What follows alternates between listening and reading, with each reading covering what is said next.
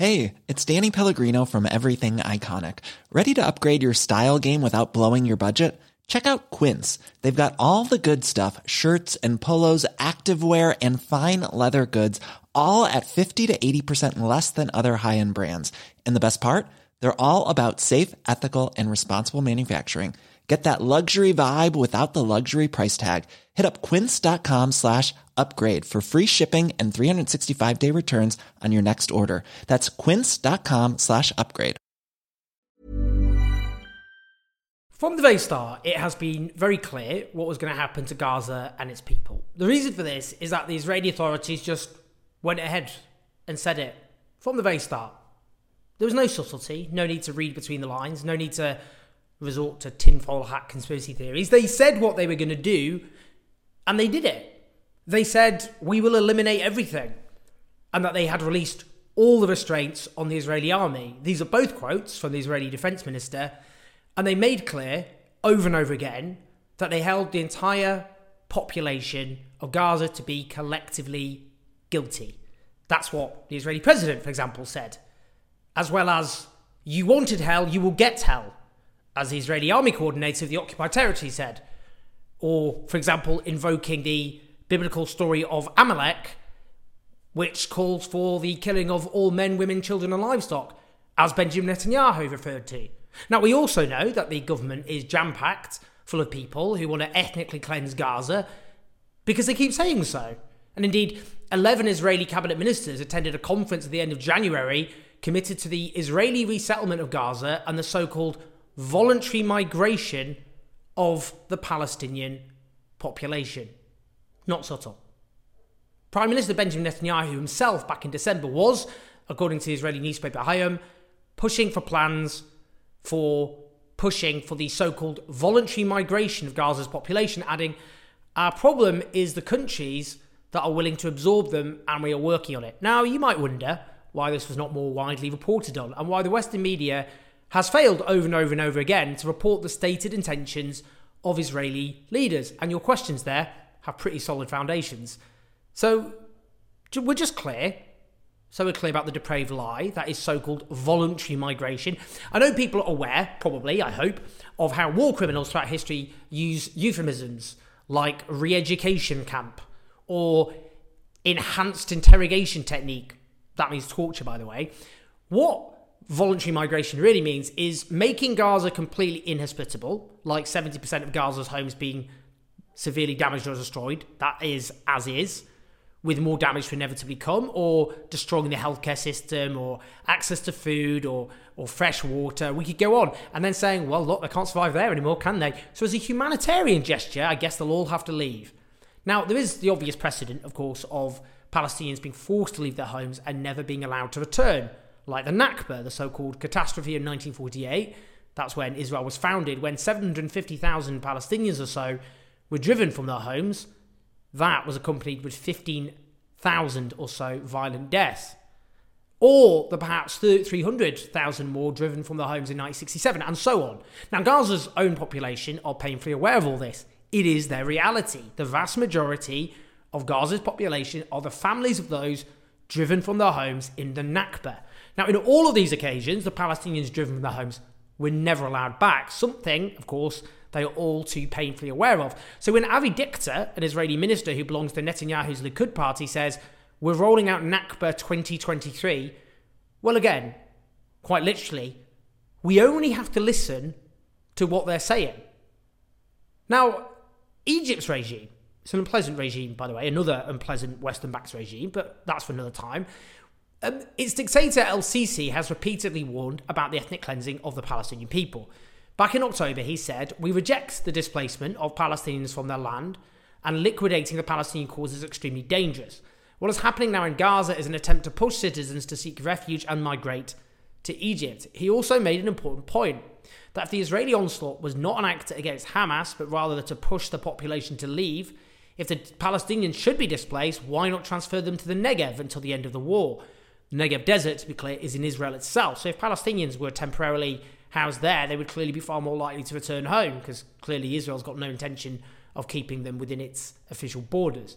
Now, Egypt has itself threatened to withdraw from the 1978 peace treaty with Israel, which regional geopolitics depends, if a ground invasion against Rafah, where of course much of the Gaza population now is, um, if that takes place. Now, all of this context is important when discussing some new disturbing developments.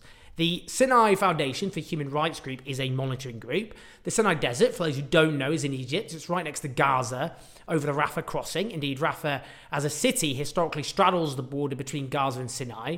Um, but that got separated when Israel was forced to withdraw from the Sinai Desert previously, which it had occupied in 1967 along with Gaza and the West Bank. Now, the Sinai Foundation has found workers using heavy machinery, erecting uh, concrete barriers and security towers around a strip of land on the Egyptian side of the Rafah crossing, which you'll have heard of. That's, of course, the crucial entry point for humanitarian aid and so on into Gaza. Now, the own view is that this is an effort to establish an isolated area surrounded by walls on the border with the Gaza Strip, with the aim of receiving refugees in the event of a mass exodus from Gaza. Now, we know, of course, that most of Gaza's population were driven south under threat of violence from the Israeli state. The majority of its pre war 2.2 million uh, people or so are now in Rafah, which had a pre war population of just 280,000. Now, I've been talking to the brilliant journalist Hamza M. Syed, who is the co host of the brilliant Trojan Horse Affair podcast for Serial and the New York Times, which I highly recommend. He's rightly been trying to draw up attention about the prospect of Israel driving the Palestinian people of Gaza into the Sinai desert so they're permanently ethnically cleansed, a new Nakba. And I must emphasise what has happened is already much bloodier, much more violent than the 1948 Nakba. Now, he rightly refers to a document which was leaked back in October, an Israeli official document, um, which I covered on this channel. Uh, it was leaked to the Israeli Palestinian media outlets 972 and local call. It was from the Ministry of Intelligence and it recommended the forcible and permanent transfer of Gaza's entire Palestinian population to Egypt's Sinai Desert. The document was drawn up on the 13th of October, so right near the start of all this, it was 10 pages long. The document offered a number of suggestions, but the preferred option it put forward was mass ethnic cleansing. It said evacuate the civilian population to Sinai, establish tent cities and then more permanent cities, and then create a sterile zone of several kilometres with Egypt to prevent the return of the population to activities or residences near the border with Israel. It also suggested Israel lead a public campaign to promote the transfer plan um, in a way that does not incite or vilify Israel. I mean, goodness me, honestly, total gaslighting here. It's part of this idea, this cry bullying that Israel is resorting to, that telling the truth about Israel's horrific criminal and genocidal behavior is incitement. And those speaking the truth are dangerous, hateful extremists, that just by talking about Palestinian children, for example, being murdered, innocent Palestinians being murdered, that's incitement. Shut up. It discusses pressuring Egypt to absorb the population of Gaza. Now, the journalists who got the leak point out the intelligence ministry is not as powerful as it sounds, but it is headed by a Likud politician. Likud, of course, is Benjamin Netanyahu's own party, and she's deemed a relative moderate in that party. So clearly, it needs to be taken deadly seriously, given all of the context. Now, we also know the New York Times published an article on the 5th of November about how Israel quietly tried to build international support for what it calls euphemistically the transfer of several hundred thousand civilians from Gaza to Egypt, ethnic cleansing.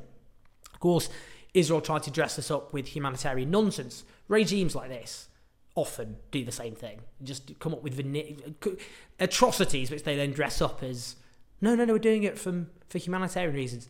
Now, Egypt states in um, intelligence service um, denies Egypt is participating in a process which involves the mass displacement of the Palestinian people uh, to the Sinai desert. But if we can see, we can see, can't we, what can happen, what could happen? That Israel launches the military onslaught against Rafah, that it is threatening, and that leads amidst terrible bloodshed to mass displacement of the Palestinian people to the Sinai desert, where they will be expelled forever.